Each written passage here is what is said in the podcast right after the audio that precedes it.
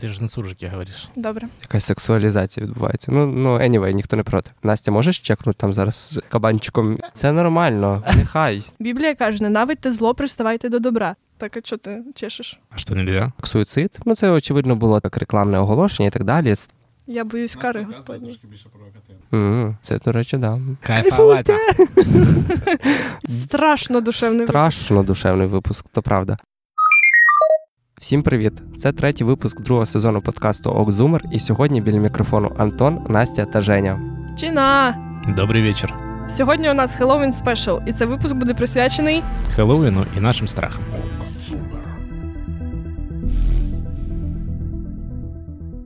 Загалом ми хочемо дати вам короткий лікбез, що таке Хеллоуін, хоча ми впевнені, що ви всі читали ці занудні тексти з англійської. Ну, Женя, постарайтеся, щоб зараз було трошки краще. Женьок. Хэллоуин — современный международный праздник, который восходит к традициям древних кельтов Ирландии и Шотландии, история которого началась на территории современных Великобритании и Северной Ирландии. Отмечается 31 октября в канун День всех святых. В ніч, правильно, з 31 на 1. Да. Окей, ребятки, перше питання. Чи ви коли святкували Хеллоуін? Можливо, в дитинстві, можливо, недавно ходили на якісь тематичні тусовочки і так далі.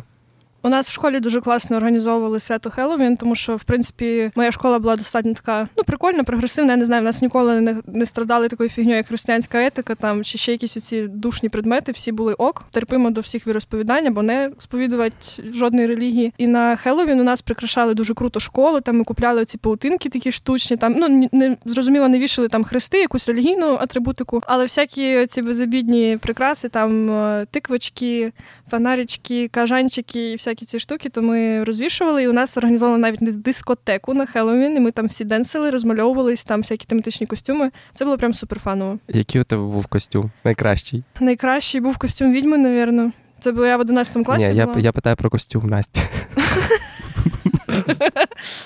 Сука. Найкращим був костюм відьми в 11 класі. Ми вже такі там були дорослі дівчаточка з червоними губками на підборах. Було прямо класно. Якась сексуалізація відбувається. Ну, ну, anyway, ніхто не проти.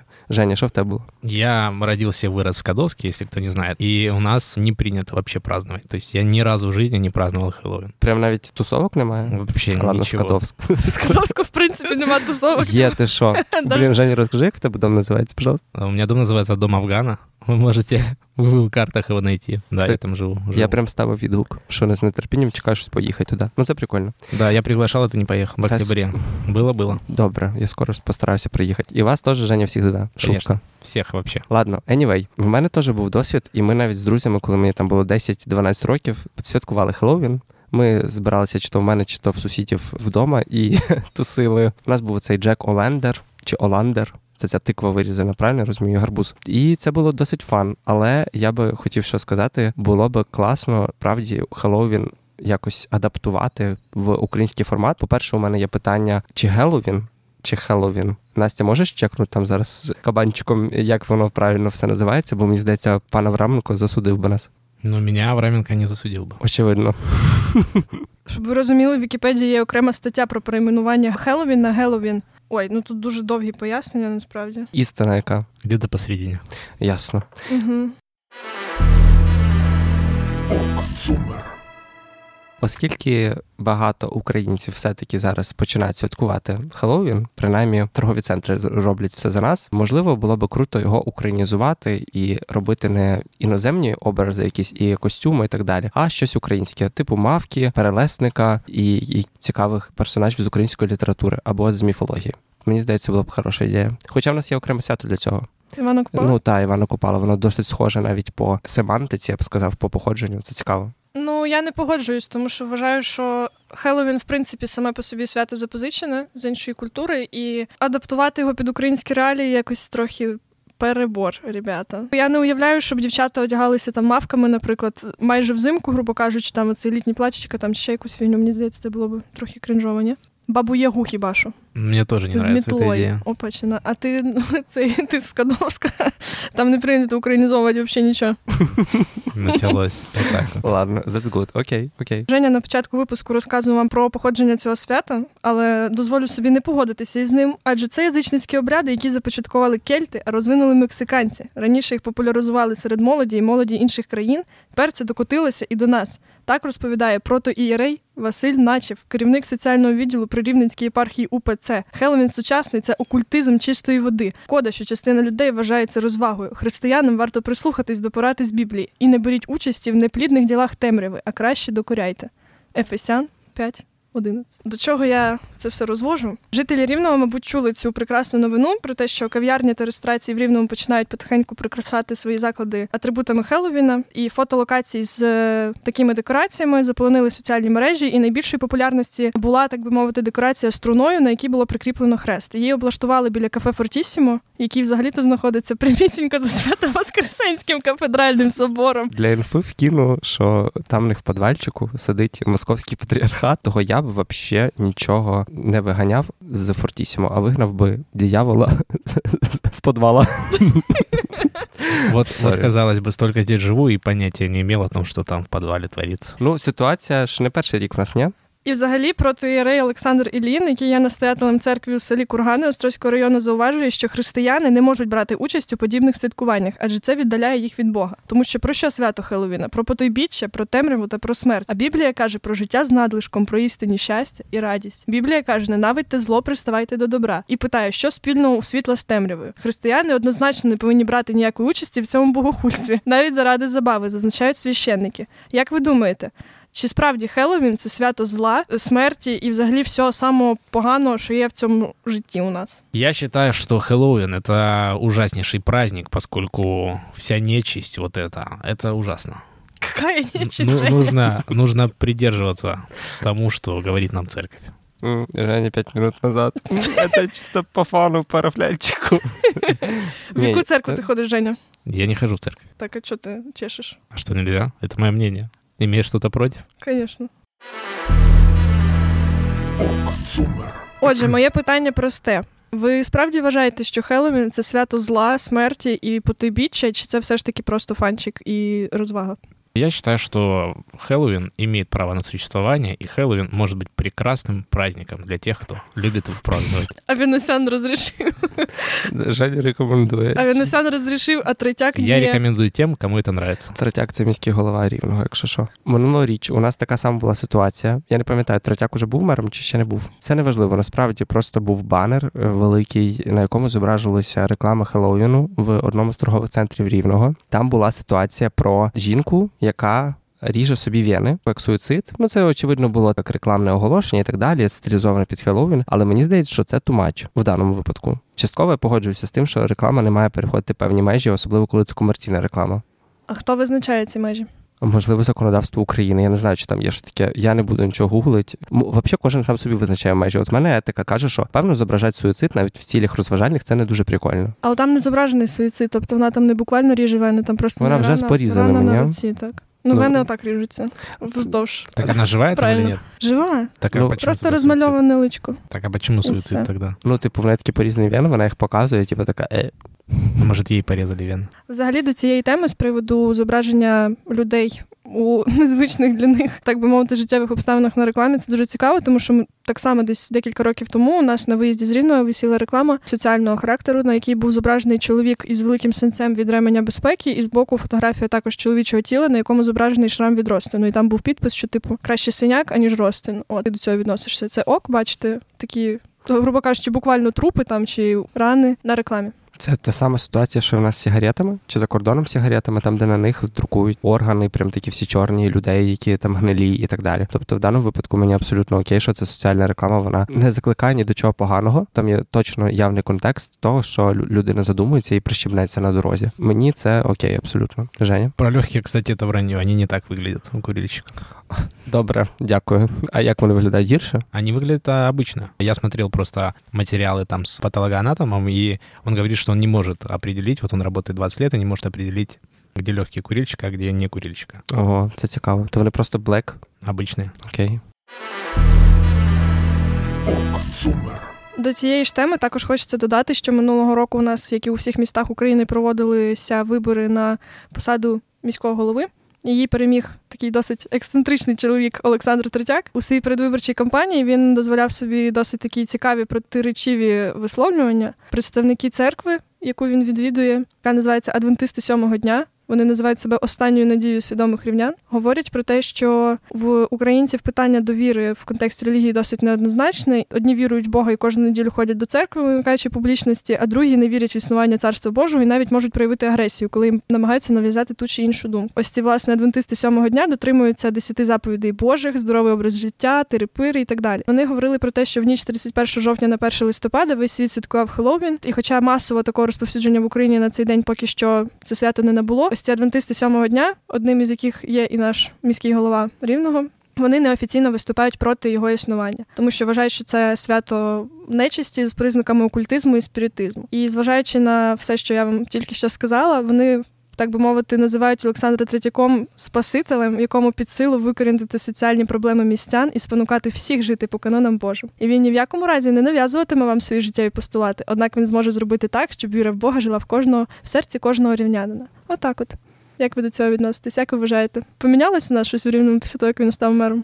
Стали ви бачити менше чи більше соціальної реклами на ці теми? Ситуація не змінилася для мене не змінилася. Як були ці всі палатки, просто зараз, коли ти бачиш більше палаток з релігійним контекстом, того що в нас мер релігійний. Так ні, ти що прикалуєшся? Ми ж виставили там в сторіс, якісь дні були просто переповнені тим, що в суботу там просто весь центр не А, ну я тоді теж типу... був там, да, це правда. Я навіть не міг побачити маршрутку, бо вони просто в рядок стояли 15 штук. Вони просто стояли в рядок, а ще в мене вісить прямо от мене. Я живу на 10-му поверсі. Біля ну, в мене вікна виходять буквально на рекламний банер. Вони uh-huh. викупили, я так розумію, цей банер і просто вішають там ці плакати. І іноді я приходжу з тусовочки там в 4 ранку, сплю, просинаюсь, буду ніще, ужас. Очі сльозяться, пить хочеться. Топаю до кухні, взяти розсольчик, і там висить плакат Покайся і повіруй в Бога.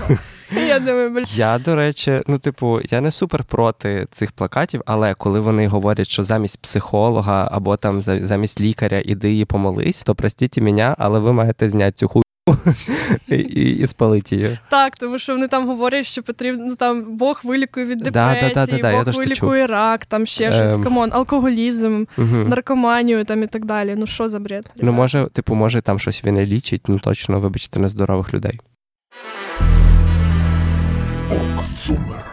Мы немного отклонились от темы, давайте поговорим про опыт других стран запрещения Хэллоуина. В Монголии в 2018 году в Министерство образования издало указ, согласно которому запрещалось школам проводить мероприятия, посвященные Хэллоуину. Вот как вы думаете, почему? Монголия? Монголия, Монголия. Єдине, що я знаю, столицю, напевно. Они запретили праздновать Хэллоуин в школах, потому что министерство поступало много жалоб от родителей, потому что школы требовали деньги на проведение этого мероприятия. И, и еще есть у меня одна про Японию. Mm-hmm. Вот это О, было в 2020 году, в 2019 году вот запрещали. Значит, читаю заголовок. В Японии якудза запретили дарить детям сладости на Хэллоуин. Правительство префектуры Хиога в Центральной Японии запретило членам японской мафии якудза раздавать детям сладости на Хэллоуин. Об этом сообщает Телеграф. Несмотря на репутацию жестоких преступников, члены клана Ямагучи Гуми, перепутали буквы, да? активно, активно участвовали в праздновании Хэллоуина в городе Кобе многие годы. Они наряжались в костюмы, дарили детям подарки, а дети приходили к ним в офисы, их вот эти мафиозные, и забирали там подарки тоже. Блін, ну це мило насправді. Да, і, і запретили. Блін, ну, але представляєте, потім дитина приходить до вас і каже: Блін, я був в, в мафії, там на офісі конфети у них піздив. Тупо єдина нормальна якась справа, яку хотіли зробити мафіозі, такі, типу, їхні главарі. Давайте хоч конфети дітям подаримо. І да, то заборонили. Суки не дети. Да, и за нарушение этого правила ввели штраф 500 тысяч йен, примерно 120 тысяч гривен. Mm-hmm. Но при этом есть еще новость э, с 2014 года, когда вот этот клан Ямагу Чигуми попросил прощения у жителей, потому что не сможет провести Хэллоуин в этом году. Блин, вони милашки насправді, ну. Потому что у них там был какой-то передел банды, и они боялись Просто, блін, офігеть. Тупо, я хочу побачити в Рівному постер. Sorry, але мафія не зможе провести Хеллоуін цього року.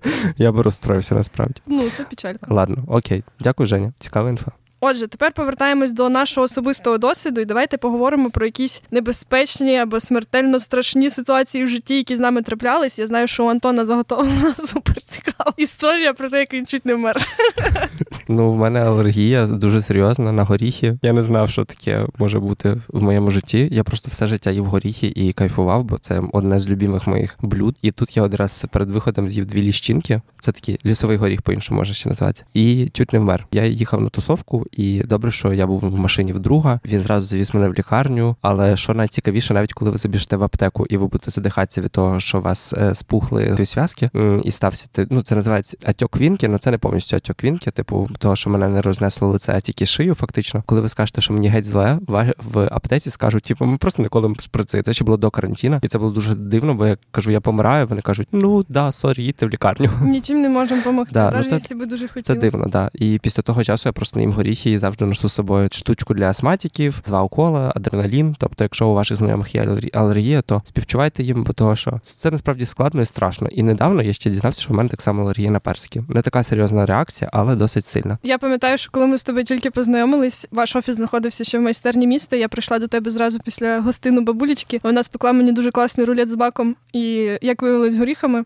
Ну, як як виявилося, я знала, але я не знала, що тебе алергія. Я тобі кажу, хочеш рулетика з, з маком? А він каже: О, давай нормально. А я взагалі не знала, що тебе алергія. Я тобі даю цей рулетик, і я кажу: А, стой, там горіхів, ти случайно немає алергії. Я спитала просто по приколу, бо я знала, що таке може бути. І ти такий, у мене алергія. Я така, що? Ти чуть не вмер тільки що. Да, це це було дуже страшно, насправді. Ще один раз в мене була алергія на анестезію, коли мені робили операцію, мені рівняли носа, типу, вам повністю роблять наркоз всього тіла. І коли виводили, типу, цю трубку, яку вони запихують в горло з наркозом, вони подерли мені зв'язки, які знову вздулись. І сама суть, уявіть, вас е, вертають типу з цієї операційки в палату вашу, і ви тілом тіло ще відключене, але мозок розуміє, що щось не так, і ви вже мозком просинаєтеся, а тіло ще типу відключиться, але ви задихаєтесь. Получається, ви хрипите, коли мене вже перекладали на ліжко, я ледь спромігся якось там видавити з себе, типу аля мені погано, та-та-та. І вони такі, о, ой, щось не так. Такі, знаєш, типу, тільки положив на ліжко, зразу оп, назад і назад в реанімацію. Тупо. Ну да, типу, того будьте обережні, якщо у вас алергія. Але ви ніколи не дізнаєтесь, до чого веду. Е, на що у вас алергія? Того, що вони, по-перше, змінюються протягом вашого життя, а по-друге, вони можуть міксуватися. Тобто, якщо ви, наприклад, алергічні до горіхів, це може бути тільки у зв'язці з, наприклад, молочною продукцією або у зв'язці з апельсином. Тобто, якщо ви там з'їли апельсинний горіх, все, вам може бути халепа, і ви можете вмерти за дві Але хвилини. окремо апельсини, окремо горіх. Да, ви можете їсти все життя, ніколи не дізнатися. Так що Ого. отаке от життя. Але а тести на алергопробіт, до речі, дуже да, дорогі. дуже дорогі, і... це правда. Ну от власне того я не тратив всі гроші світу. Я взяв там один за дві тисячі гривень. Мені він нічого не показав. Він ну він показав мені, що в мене алергія на моркву, яку я спокійно їм все життя, на кота і собаку, що власне нормально, і на пилюку вдома. А пилюка в нас всюди. Того, типу, в мене завжди заложений нос, і оця вся історія. Але Мгм. взагалі я читала, чому зараз е, добра половина населення планети страждає від алергії. Насправді очевидний факт, тому що раніше алергія це була хвороба багатих, тому що люди з села там, грубо кажучи, обнімали, лизали коров, Мгм. там їли всяку гадость, е, жили в антисанітарії, і тому імунітет у них був набагато сильніший. А алергією страждали лише аристократи, багаті, які в принципі ні з чим таким не стикались. І згодом, коли наші умови життя покращились, ми вже не можемо попити води з калюжі. І тим більше діти зараз, наприклад, е, які постійно ну вже набагато менше проводять часу на вулиці, ніж наші батьки або бабусі і дідусі. Вони також більш схильні до алергії, тому що у них просто слабша імунна система. Мені здається, що я не сильно був такою дитиною, типу береженою. Плані і село було, і все ж хочеш, але ну make sense. Женя, в тебе є якісь алергії? Нет, ни на что нет. Офігенно. Видимо, Завідую. видимо, мои предки не были аристократами. Та look at you. Ладно, окей. А сегодня мы подарим вам промокод Синева. Це було би класно. Напишіть нам, якщо ви До речі. хочете з нами запартнеритися. Да. Женя, розказуй, що в тебе, які в тебе ситуації були, коли ти чуть не вмер. Ну, таких ситуаций были в основном насильственные какие-то моменты. Ні, ну давай саме цікаво. М, Самое интересное. Были две по глупости, которые я, к сожалению, не могу рассказать. И одна вот э, такая интересная, когда мы сидели на улице возле Дома культуры в Скадовске. Вау, это- это мі- Дом культури в Это, Скадовську. это место, где летом обычно пьют люди, у которых нет денег на какой-то клуб. Культурно випивають. хотів Да, или которые пьют до клуба, чтобы сэкономить деньги внутри. Боже, яка за Вот, и мы си- сидели, там пили, и, соответственно, я с товарищами, и видим какая-то потасовка. И я с одним из со своих товарищей, мы подошли, по- думаем, что, что происходит, пытались разобраться. И в какой-то момент один человек, который был там самый агрессивный и устроил всю эту потасовку, вытаскивает нож. И вот мой товарищ берет его вот так вот за кисть и держит просто. И все. И мы его еле успокоили, еле, ну, повезло, никто не пострадал. А мог бы очень сильно пострадать, да. М, Ну, така собі ситуація, да, кримінальна Скадовська. Да. И причем через пару минут подошла полиция, ей говорят, там человек с ножом агрессивный. Я говорю, да, ладно, что там. Вау.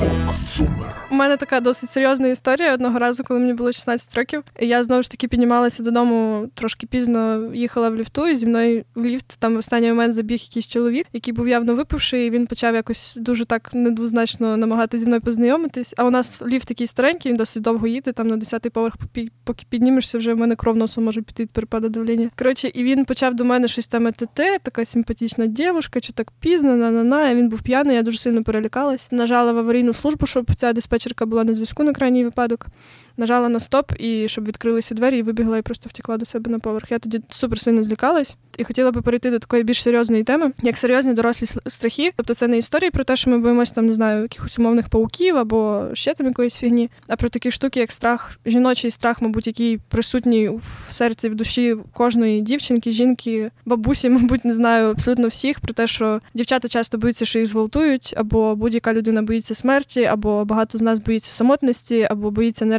реалізувати себе. От, я хотіла би спитати у вас, які із таких дорослих, потужних, серьезных страхів можуть переслідувати вас, и як вы с этим справляетесь? Вот, кстати, насчет страхи и лифты. Я недавно застрял в лифте, и я боюсь э, закрытых таких вот помещений. Нас было и 6 или 9 человек, я не помню, в лифте, там 2 на 2 метра. Да, очень, мы, мы, мы не очень умные. Я, я застрял там со своими товарищами в Котовске. Было очень страшно, очень. Клаустрофобія, думаєш? Да. Mm, це, до речі, да. З серйозних в мене то, напевно, самотності. Коли я був в Німеччині, у е, мене нікого не було поряд близьких людей, і я прям відчув, що я дуже боюся бути один, коли немає там з ким поділитися туди-сюди. Але це таке глибинне, і воно з часом, напевно, проходить. Просто ви стаєте більш там крепкими до камінь. Настя, в тебе є ще щось, крім ліфтів?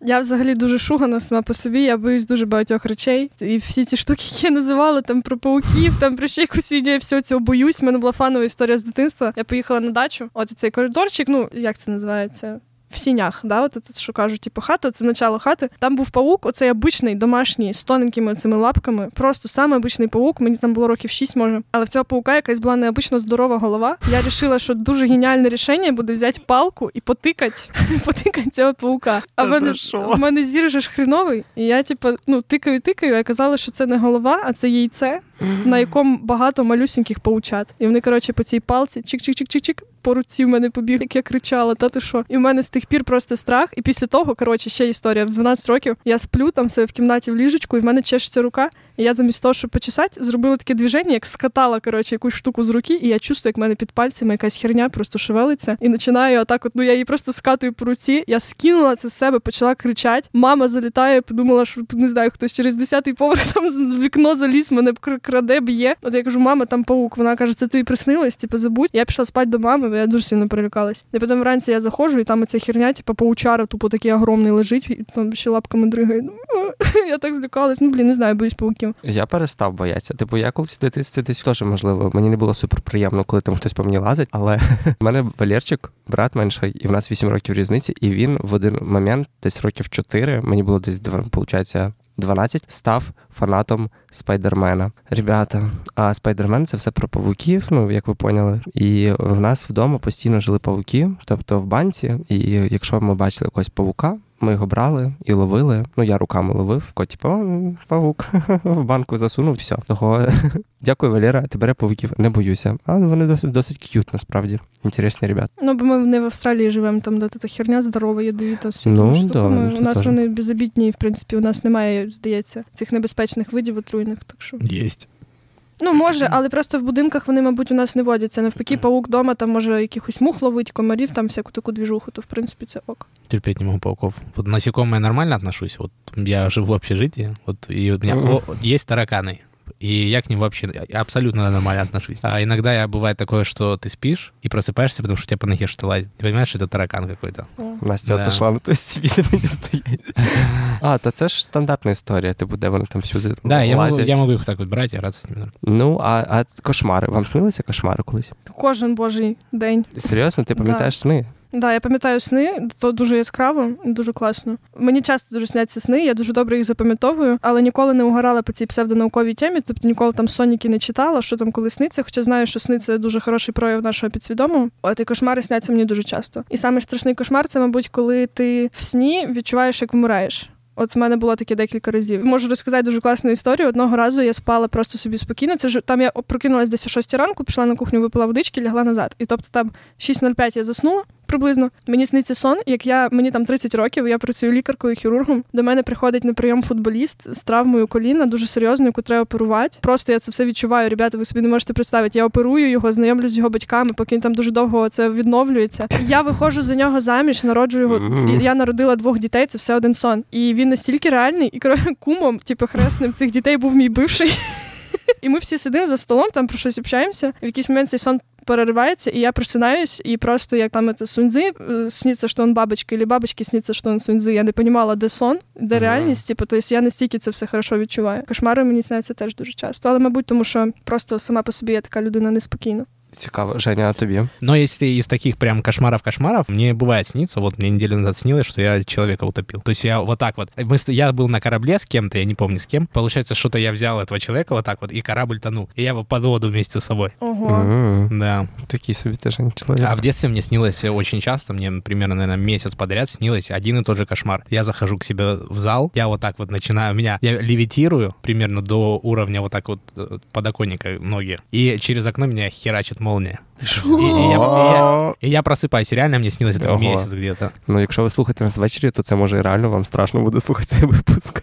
А мені, до речі, снилось. Ну мені дуже регулярно сниться ядерна війна. Я не знаю чого. Ребята, це тупо, чесно, дуже страшно. Мені снилось декілька разів, як я ховалась від ядерного вибуху в Златій Плазі. Мені декілька разів снилось, що мене вбив ядерний вибух в себе вдома. Мені снилось, що я запускаю ядерні ракети. Мені снилось, що я там херачу Пентагон, всяка така фігня. Ну це чесно дуже страшно. Не знаю. У мене чомусь з дитинства просто дуже багато страхів пов'язано з радіацією. Є фанова історія, теж я не знаю, я що то сьогодні розговорилась, Чи але він просто якась. Ну, да-да-да. Коротше, ми з татом колись дуже багато часу проводили на Білому озері влітку. У нас був трейлер, ми там жили, ми частенько туди ганяли. Відповідно, щоб доїхати до Білого озера, це Рівненська область. Там в Вараші знаходиться атомна електростанція. Я все життя боюсь радіації, тому що я наслухалась там історії від мами про Чорнобиль, про ці всі штуки. І в мене просто панічний страх, тому що радіація це те, чого не видно, але яка дуже смертоносна насправді. Ти ми їдемо повз цієї атомної електростанції, там видно, от як вона тошнить цими цим паром, цим всім. Це тобто, просто пар, якщо що, да. Ну, да. Ну я знаю, що це просто пар, але Драма. Угу. Драма, да. Там мені 13 років, я взагалі не викупала, як це все працює. І коротше, ми їдемо. І я так дивлюсь, боже, думаю, яке жахіття. І я до тата кажу, тато, тут взагалі можна проїжджати. Вдруг воно там все загрізнення, там не знаю, радіація. Тато каже, ти що прикалуєшся? Каже, яке проїжджати? Каже, туди навіть дивитися не можна. Каже. І він починає, і він їде за кермом, і такий, типа, ти що не чувствуєш це легке головокруження? І типа падає головою на руль. І я така, батя, ти чого? І я просто плакати починаю, тато, очнися, бачиш, що їде, типа, такий, це просто. Знаю, як страшно. Я почала плакати, тато такий, ти що, дура? Що ти ведешся на херню всяку? І все, я з тих пір перестала боятися. Ну, у мене є ще одна дитяча історія. Якщо, якщо ви це не робили в дитинстві, то мені здається, у вас не було дитинства. Напевно, це йде ще з радянського союзу. Це всі, як знаєте, оці ігри дядські. Ви заходите в під'їзд, виключаєте там все світло. Ну, бажано робити десь так, о 8-7 вечора, коли вже темно, і у вас куча людей, і ви кладете цукерочку, розвертаєте її. Ну, знаєте, як типу аля приманку. Що за піздець? Слухайте далі. Ви починаєте кричати на весь під'їзд: Чорт, прийди. Ну там три рази чи п'ять разів, я не пам'ятаю, як там традиція. І хтось один має бути тільки в під'їзді, бо чорт не прийде. І коли ви це кричите три рази, Виходить, Виходить, дядя Вася і піздає. Типа, це дуже да, да, да. Ну, Це, це було теж таке. Але це супер страшно. Я пам'ятаю, як я це все кричав. І забігають в під'їзд всі мої ребята, там друзі. Ми дивимося на конфету, а вона проколота навпіл, ніби когтем. Ребята, коли вам 10 років, це найстрашніше, що ви можете бачити, бо ти сам ложив цю конфету, ромашка. Я прям це дуже добре пам'ятаю. Після цього мені снився дуже сильний кошмар про якихось інопланетян. А на слідуючий день прийшла ця дівчинка, яка піднімала конфету і сказала: Так тю, я ж ногтя встромила. Я просто я з нею не спілкувався дня три, тому що це було супер страшно. Але є такі ще про золушку, яка потеряла якийсь там каблучок там на ступеньках. Коротше, це дуже багато таких історій. Я не пам'ятаю, як правильно все це робиться, але дуже інтересна така дитяча ігра, в якій реально можна було обосратися, якщо хтось так візьме раді приколи, проколить ту срану конфету. Ужас.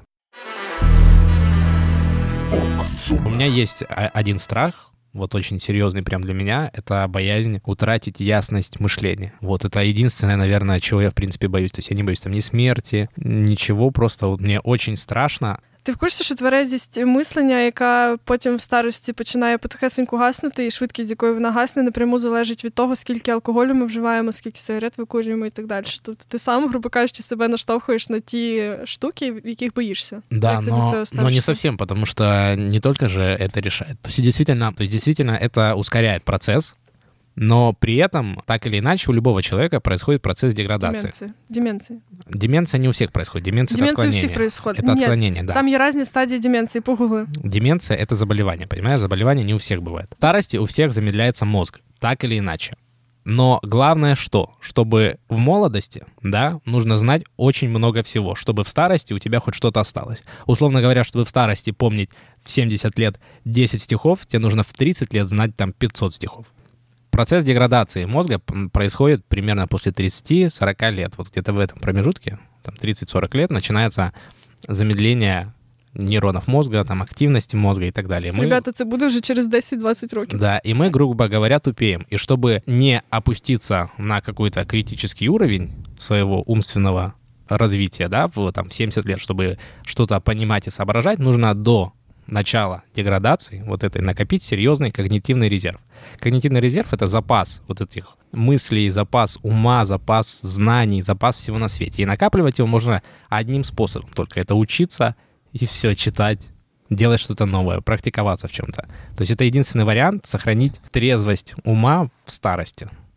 Це насправді дуже цікава тема, тому що коли людина народжується, в неї, грубо кажучи, пуста голова. Ну не, не грубо кажучи, буквально так і є. Ми не знаємо про цей світ взагалі нічого. І через це наш мозок працює так, що у нас дуже мало нейронних зв'язків. Тобто у нас дуже багато нейронів, які потрошку починають відмирати з віком. Буквально кожен день нейронів стає менше, а зв'язків між ними треба будувати самому, вивчаючи нову інформацію. І це така, якби отсилочка до того питання про те, на що ми в школі вчимо там стільки предметів. Тож там, наприклад, я хочу бути музикантом, нафіга мені фізика, хімія там і так далі. Тому що потім ти зможеш ці нейронні зв'язки просто забити чимось іншим. І тому в школі дуже важливо багато уваги приділяти саме запам'ятовуванню, розумінню інформації, усвідомлення дуже багатьох речей, тому що сформувавши ці нейронні зв'язки, потім набагато простіше буде жити, буде краще розвинута пам'ять. І в цілому це така досить класна історія. Дякую, Женя, що поділився, наштовхнув нас на роздуми.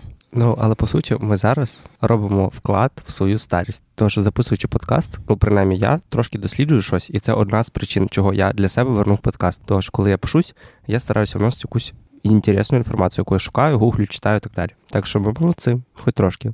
Ну, я насправді дуже люблю позаганятися на всякі такі теми. І я для себе найбільше боюсь, ну так само самотності, як Антон. Пов'язано це з тим, що зараз я живу сама. Мені дуже тяжко бути самій, знаходитись навіть банально в приміщенні. Мені тяжко засинати самій там і так далі. Але ще крім цього, я часто роздумую про сенс свого життя, там про своє призначення, місце в цьому світі і так далі. Роздумуючи про ці теми, я зрозуміла, чому власне так популярні стали релігії. Чому вони такий великий внесок зробили в розвиток культури, взагалі людської цивілізації, через те, що віра в щось дає нам можливо химерну, можливо, марну надію на те, що наше життя ми проживаємо не дарма, і після смерті нас іще щось чекає. Але приклад я для себе зробила висновок, що швидше за все це не Це перекладення відповідальності за Так. своє власне життя на когось іншого і на надію на щось, що, на жаль, ми не можемо побачити, відчути і так далі. Для меня проблема в, в- в ситуации с религией, что ты там веришь, м, с верой точнее, да, что у тебя будет там какое-то светлое будущее потом. А Это проблема в том, что ты не можешь тогда или... Что за происходит? Пиздец. У меня никогда не было... Вот, вот ясность мыслей. ти хочеш сказати А. про те, що зараз не можна наслаждатися життю? Про то, что человек может думать э, о загробной жизни и забыть про настоящую, текущую, с возможностью такой, что никакой загробной жизни не будет, и он не сможет наслаждаться этой жизнью сейчас. Тому що в такому ф- форматі, мабуть, як ми є зараз, ми на цю землю більше не повертаємось. Тому треба ловити л- ловіть момент, так сказати, жити теперішнім, а не Докатилося оце. Мріями. Живи в моменті! Да, Кайфовать. я в моменті. Э, кальян принесите. Чи Ем, Ну добре. А ви вірите взагалі в позагробне життя? Чи ми там наші душі переносяться в ай- інший IQ більше п'яти, sorry. Ти Жень? А я уже в загробной жизни. Вы не знали? З дитинства, десь до років, так, напевно, вісьми, але я дуже добре пам'ятаю цей сон. Він мені часто снився. Коли ви лежите на підлозі, наприклад, знаєте, я тоді лежав на якійсь е, поверхні. Це був луг, і там була залізниця. І як ви бачите колію, ви бачите якусь там квіточку, яка там росте посеред цієї колії. Дуже різко прилітає поїзд. І суть в тому, що 28 вересня, коли народився, сталася дуже якась там велика катастрофа, аля е, з пов'язана залізницею. І після цього в мене якась така мисля в голові там в дитинстві заклалась, що м, напевно ти вмер тоді, а тоді, типу, аля перенісся в нове в нове тіло. І в мене Валерчик він дуже дуже схожий на е, на діда. Який помер фактично там за півроку до того, як Валера мав народитися. Ну це теж така типу цікава історія. Ну от вам чуть-чуть містики в цей подкаст. Да, в мене до теж, до речі, є класна історія про це, тому що в мене в мами був старший брат, який помер, на жаль, ще до того, як я народилась, коли мамі було 14. Коли я була маленька, мене вчили писати. Ну, мама сама зі мною займалася. Я навчилась писати, читати ще до того, як пішла у школу. і Мама вчила мене писати. Якось я неправильно тримала ручку, і в мене нахил почерка йде вліво. І мама виривала листки з зошита, лупила мене по рукам, казала: Настя, пиши нормально, що за приколи. Я думала, що це в мене мама просто чуть-чуть куку. Потім е, вона мені розповіла, що почерк цього брата був ідентичний моєму. Вона показала його зошити старі, які збереглися у бабусі вдома. Це реально я подумала, що це хтось спер мої нотатки і переписав їх в зошитам якогось 80-го року. Чел реально писав точно так само, як я. І плюс, ну хто знає мене в обличчя, знає, що в мене над губою є родинка. І побачивши його фотографії, ця родинка в нього топу така сама mm-hmm. є. Ну, звичайно ж, це просто генетика, звичайно ж, це почерк, це все фігня. Але тоді в мене мама реально загналась на ту тему, що можливо це там його душа якось там перенеслась мою там і так далі, щоб мене теж не спіткала така доля, як його, тому що він ну типа трагічно помер. Така от штука. Ну але я в це власне не вірю. Не вірю в гороскопи, там в астрологію, в переродження душ. І всякі такі приколи. Ладно, ну коротше, ребятки, якщо у вас є якісь такі цікаві історії, страшненькі, не дуже, то напишіть їх нам в коменти під цим випуском. Це буде прикольно, нам буде цікаво похіхікати або пожахатися разом з вами. Мені якось написала одна знайома, що на неї впала чорна папка, і вона подумала, що це ворона. вночі. Так що.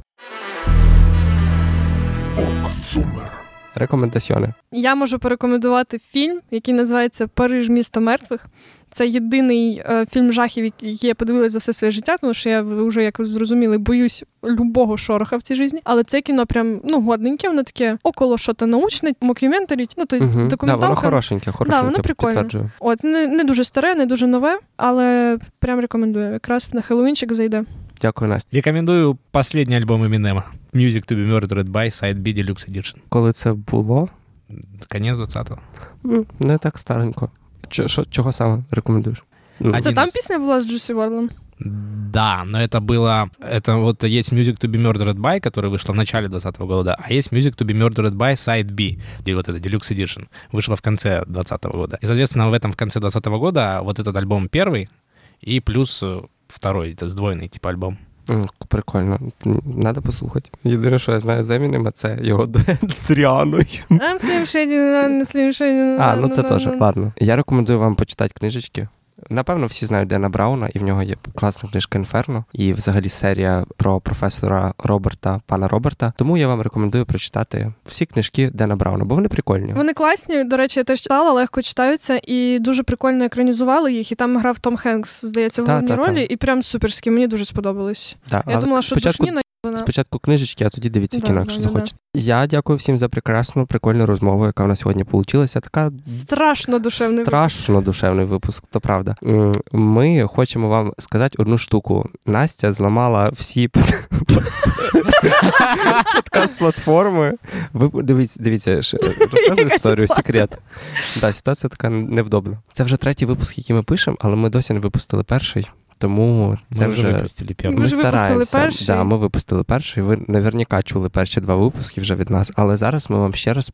Попросимо дуже-дуже крепко. Всі, хто нам ставив колись 5 зв'язд, поставте їх нам ще раз, того що ви слухаєте з нової нашої сторіночки, з нового аккаунту. І знову напишіть нам комент. Ми знову хочемо увірватися у топ україномовних подкастів, тому це нам дуже важливо і важливо для вас, щоб ми виходили стабільно і ви нас надихали, так як ми, можливо, надихаємо вас.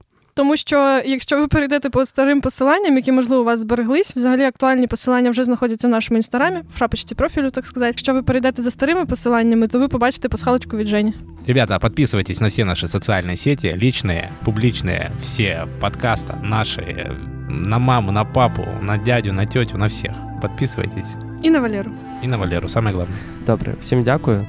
Всім пока. Дякуємо за плідну співпрацю із Town Image Studio, які подарували нам цей прекрасний звук і нам, і вам. І якщо вам потрібні їхні контактики, якщо у вас є ідейка якогось класного проекту, можете сміливо звертатися до нас, а ми вас скеруємо до них. Пока! Пока!